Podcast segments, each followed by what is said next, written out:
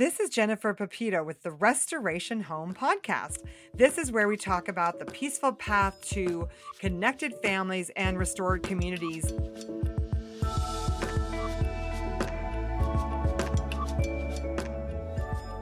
And today, Emelie and I are talking about praying in community, both in our family community and in our church community. Thanks for joining me today, Emelie. Thank you for having me. Always a pleasure to be here. I love our conversations. I I love talking to you all the time. Like we I just got home from the Airbnb where we're staying last night and I I just feel like every time I'm with you, I have such stimulating conversations. I learn things.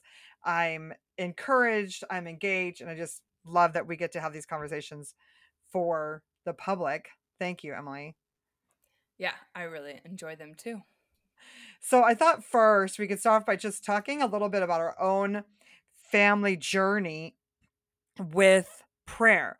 You know, we um over the course of our family life, we've been in many different churches. People ask sometimes what my statement of faith or what my denomination is and you know throughout our lives we've been in calvary chapel we've been in reformed presbyterian we've been in baptist we've been in non-denominational so we have had a you know wide variety of church experiences in a way we've been in home churches and so you know, I thought one of the things that we did sort of decide for ourselves early on, though, was that we weren't going to have, we weren't going to give up the responsibility of the spiritual direction of our children to someone else. Not that there couldn't be other people who helped out by it, but that we would be, you know, we would be the primary directors in a way of our children's spiritual journey or you know the that we wouldn't give that over or not try at all because i think a lot of families they don't necessarily see themselves as responsible for their children's spiritual direction. Definitely or they maybe don't have any concept of what it's like to have a faith in community because having raising a family there's there's a discipleship element but there's also a commun- communal faith aspect of it. And a lot of people either weren't raised in a church or weren't raised with a good Christian community that modeled um, like the laying on of hands and praying or praying together or um, gathering together or just even discipleship. Like they either never experienced discipleship or they've never had an opportunity to be discipled. And so there's this huge gap um, of knowledge and experience when it comes to then cultivating a sort of monastic like spiritual community in your home of discipling your children. Yeah, for sure. And you know, we definitely had some falters in the beginning. I I know we haven't gotten to talk about this yet too much together, but I read the book by Jinger Vuolo, uh, Becoming Free Indeed, about her journey being in the Bill Gothard organization and how, you know, her her family's way of being where there was so much emphasis on being perfect or you could lose your salvation was some of our early understanding of salvation that you know i i read the verse that said be ye perfect as i am perfect and i thought it meant that we had to be perfect and not not that it meant that we are perfect because he is perfect. And so i didn't really understand the gospel and, and there was a lot of emphasis on behavior on character training and a lot of the books that I read early on to you guys in terms of um you know teaching and and teaching character and that kind of thing were more about character than about the gospel and there's some good and bad about that. What do you think? I think raising children strictly is getting a lot of flack right now and i think that um, I think that it is really important. I think the problem isn't with raising children to have self control and to be good and to be respectful and to be able to have some self control when they're, you know, when life happens and they can't get exactly what they want or even sometimes exactly what they need when they want it. I think, and this is something we could probably break down in so many ways, but I think the fundamental issue in a lot of ways there is that the parents haven't experienced the goodness or the faithfulness of a loving God who has covered all of their sins. And so they're not teaching their children to be good. It's beautiful to be walking in righteousness and to have clean hands before God. And God will not love me more or less, but I am, when I give my child self control through training and when I give them the ability to live in community and to communicate and to have some self control and to um, give to one another and to be able to lay down some of what they want, which is a lot of the fundamentals of some of these more conservative homeschool movements slash parenting movements in the early days. I don't think there's anything wrong with that. I think what happens is a lot of these parents were like, oh, this is my salvation or this is my child's salvation. And so there was no there was no belief of grace for the parents or the child.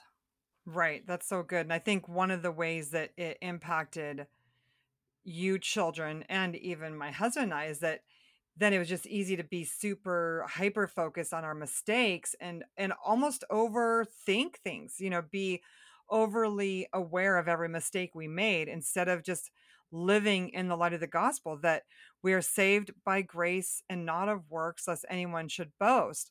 But there does sometimes feel like there's an opposite struggle when, you know, when you understand the gospel that, you know, someone said that, you know, you maybe there's no fear of God when you understand that you are saved by grace. What do you think about that? I think that if you truly understand what Christ has forgiven you of, and when you understand the holiness and the righteousness of the God who saved you by grace, um, A, you can't help but being in awe and in love and b you you don't want to defame that grace you don't want to um, spit on it and that doesn't mean that you won't but it does mean that you hopefully are on a path of like yes in this way like i'm constantly kind of complaining about my partner or losing my losing my um, cool with my kids or there's something that i'm consistently struggling with it's you know, having the maturity to be like, okay, there is so much grace in this, but because there's so much grace and because this God who is so incredible has poured out his love on me through the through the death and resurrection of his son and the complete obliteration of my sins, I am so excited to work on um overcoming this this fear or this control or this um you know anxiety that's causing these behaviors that are less than ideal. Um, but I, I don't think that a true understanding of grace is going to lead to a disregard of righteousness. Right, right. I I agree wholeheartedly. You know, if we know how much God loves us and we're enjoying his love and his goodness, it's not going to lead us to, you know, trample on the grace of God basically. Yeah. Yeah, so so I love also that you talked about how some of these structures, it's the attitude behind them. So the structures themselves, like the fact that we had morning time or that I lined you all up to sing hymns or that we memorized scripture or read character stories, those weren't a problem in themselves. It was my fear behind it that was the problem. 100% and and it wasn't even like we were definitely raised where if you had a temper tantrum, it was um it was unacceptable. There were there were consequences for throwing a temper tantrum. And I don't think that that was ever a problem. I think the embarrassment that may have been felt by the temper tantrum that then maybe motivated the response, that was more the problem. And I think that like I think that in some ways righteousness has taken a real social hit. Like like it is it is righteous to be able to pull yourself together and be like, you know, I'm, I'm going to go in there and I don't need to tell everybody that I'm having a really crappy day. And I don't need to throw a temper tantrum. And even as adults, we're like giving ourselves more and more leeway to say whatever's on our mind or to gossip or to be like, yeah, I'm just afraid or I'm just struggling with this. And it's like, like we're, we're giving ourselves permission to live in sin almost. And I, and I don't think that raising your children to have good boundaries is in any way in the long run going to be detrimental. It's just if that's the only way, and if you're doing that to not feel embarrassed by their behavior or you're doing that because you're like oh if i don't do that and if i don't train them in that way then they won't be liked and they won't go to heaven like that's where the problem is is when their identity is based or or your identity is based on the training yeah that's super good emelie because for sure in the early years a lot of my identity came from i am a good mom and i have good kids you know i i I didn't have a strong identity as a person. I wasn't super confident. And so my own mothering prowess was like what where I got my, you know, a lot of confidence. And so then yeah, if a child couldn't behave in public because I had a sensory issue or if a child did something that was embarrassing, there's there's so much discomfort in that as mothers. Like if a child's having a temper tantrum in the target, I've seen moms do this where their child actually climbs on the cart, falls off, and gets hurt. And then in public, the mom's like, Oh, you I told you not to do that. Instead of just comforting the child because they're embarrassed. They want everybody around them to know that they did not condone that behavior and, yeah. and it's it's not their fault. But really, I mean, at that point, the child just needs comfort. So don't try to cover up for your your own mistakes or whatever by saying it's, it, you know by chastising your child when they're hurt but you know i think that that is it's just so important to be able to get our identity fixed in Jesus. And sometimes that does require humiliation in other areas of our life. Like if I didn't realize that I could not be a perfect parent and hadn't encountered that failure, I wouldn't have been able to experience the grace of God and understand that it's him alone and not my own works. And and that's not necessarily something unfortunately that you can give to a new mom because new moms just often feel like they will do everything perfect they will not make any mistakes. And so to try to convince them that, you know, don't get your identity in your kids because they might make mistakes someday and and then you'll be embarrassed and then your identity is going to be all shot and you're going to have to have this big experience with God to get straight again.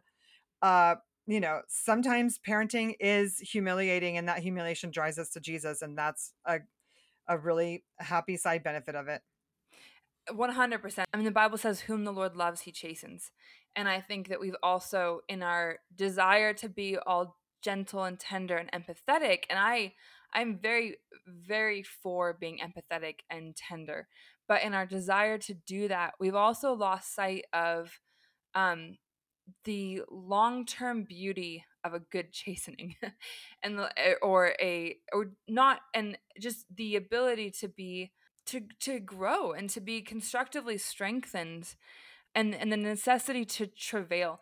And i think the other thing that's hugely important in prayer and in building this the spiritual life is community. Because if you're a young mom and you're doing life with other young moms and old moms and um you know the the maiden the matron and the matriarch is how it's often termed and we need all three we get to experience grace in real life because when we live in isolation we often are able to live in stories that aren't true. And so we get to say oh like i my children are a handful and i don't really have anybody who understands and i'm all alone and when my children can behave i'll hang out with people. And then on the other side people are like oh i um and this is this is hypothetical and there's lots of different situations that exist but there's also people who are like oh i don't want to hang out with them because their kids are really hard to be around and, or um and so you, you start to create these really isolated groups where you're having like birds of a feather flocking together. And so all the families with kind of dysfunctional kids hang out together and make excuses for why their kids are dysfunctional. And all the people with no kids are like hang out together because they don't want to deal with other people's naughty kids. And then all the people with good kids hang out together because they don't want to deal with the no kids family or the dysfunctional kids families. So you have these like you know, and that's an obvious simplification of it, but you have these really distinctive groups. Whereas I think part of community and and we need this like some of my best childhood memories are times we got together with other families and we had prayer times and we had prayer and worship and this is from when i was really young and i loved those times. But as a community we need to be able to go out and we need to be able to put our children out there and be like i know that they misbehave but i'm going to trust the people around me to lovingly lovingly rebuke my child when it you know, when it football kicks their duck or like whatever it is, or when like if my child runs to their house with a stick, I'm going to trust them to love to have the grace and the love of Christ to not condemn me as a parent and also to be able to like speak and I'm not going to be humiliated when they rebuke my child and be like, "Hey, we don't run in here. If you want to run, go outside." And and like this this living in community this this ability to be humble to be uncomfortable and and sometimes that humbleness is an, an uncomfortableness is having somebody else speak into your life and be like hey you know you you're kind of letting your kids run all over you and i i don't want your kids running to my house so they need to put their shoes on and go outside and i can tell them or you can tell them. And for some of us we're like oh my gosh like that level of confrontation and boundaries and standards like what if they don't want to hang out with me anymore? And then on the other side the parents like i can't believe you just spoke to me like that i can't believe you just like you know told my kids to go outside or are trying to tell me i'm not being a good mom and so there's this there's this massive importance for community that is so real and so authentic that we're able to speak into each other's lives and our strengths and our weaknesses. Um, but that requires so much growth because you have to be willing, you have to be willing to be uncomfortable. But I but I don't think like we were talking about how as a young mom, you need to learn um, and understand that our children are going to make mistakes and our children need to learn grace and one of the best ways like uh, like we quote ronald rolheiser a lot but in the book the holy longing he has this whole chapter on how the church and and the christian community is the body of Christ. And so if we're struggling to understand the grace of God and and we're like, "Oh, I don't really know what it is to understand a grace and a love that powerful."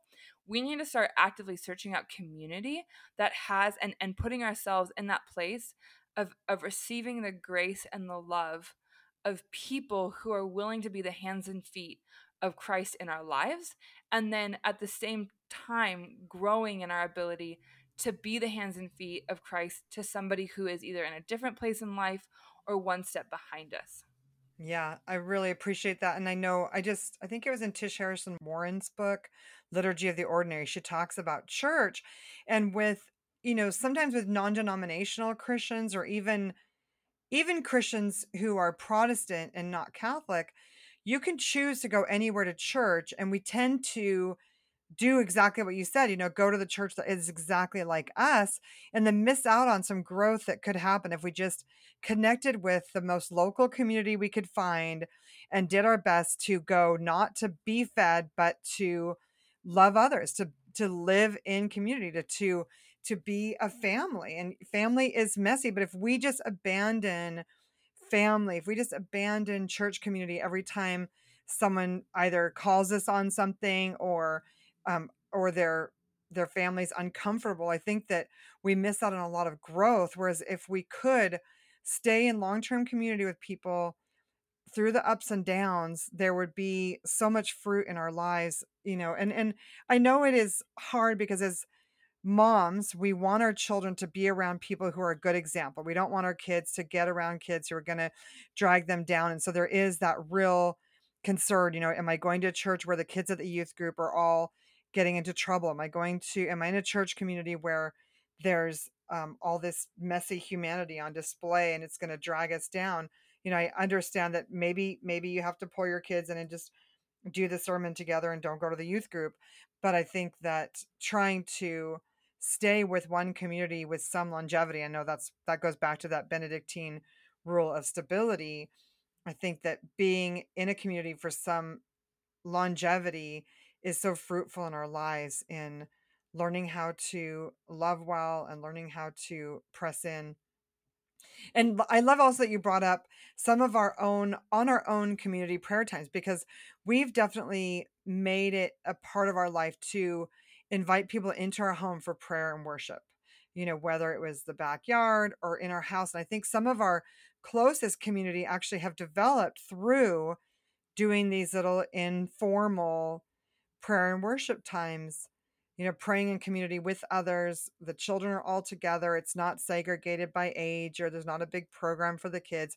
It's just all of us sitting in a circle, singing to a guitar. Or I remember, you know, in the early, early days when all you kids were young, we would just sit there with another family and pray and sing to a CD of music. I think it was a CD. It might have been a cassette tape at that point, but you know, we would just sit and listen to music together and and sing along if we could but just have this community prayer time. And it was so precious for our family. Do you remember some of those times? Uh, 100%. I love them. And sometimes we didn't even have live music at all. We just had um, shared uh, music books and we would just sing out of those. I remember those and that was that was really incredible.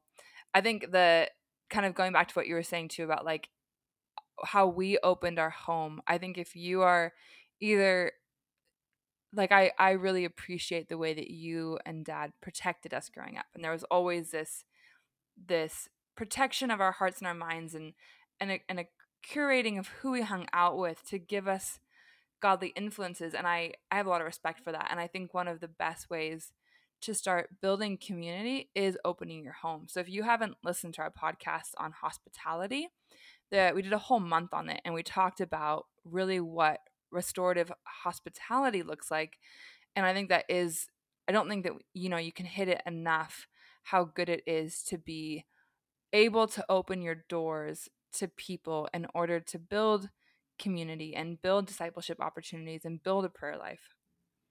Yeah, I'm so glad that you brought that up. This has been such an encouraging conversation. I know that families are going to be enlightened by some of our mistakes and our successes as a family as we've developed a spiritual life and pursued God. I'm, I'm so thankful that all of my children do love God and they love us and are growing in their walk with Him. And it's such an honor to be in community with all of you.